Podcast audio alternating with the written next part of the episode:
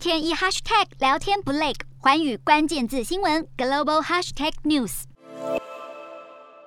基辅公寓大楼冒出阵阵浓烟，被轰炸到呈现一片焦黑。面对国家已经遭到俄罗斯炮轰超过三周，乌克兰总统泽伦斯基语重心长，再次提到俄国相当在意的北约议题。泽伦斯基一上任后，为了保障乌克兰的安全，就急于加入北约，但现在承认乌克兰不会成员北约成员，做出重大让步，为第四轮乌俄谈判开启更多空间，或许也能让似乎陷入进退两难的俄国总统普丁有台阶下。澳洲国防部长就认为，普丁到头来有可能会毁掉自己。泽伦斯基也持续寻求国际支持，继美国参议院和英国国会后，也向加拿大国会发表视讯演说。演说结束后，加拿大国会议员全场起立鼓掌，长达三分钟。泽伦斯基希望加拿大能够将心比心，期盼能设立禁航区来保护乌克兰的空域。泽伦斯基接着将会向美国国会发表演说，预估将会呼吁提供更多军事支援和设立禁航区，以及对俄国寄出更更严厉制裁，美国则是持续力挺乌克兰。美国总统拜登签署法案，要援助乌克兰高达一百三十六亿美元。拜登下周也将亲自前往布鲁塞尔出席北约峰会，与欧洲领袖商讨乌俄情势，让战争能够早日结束。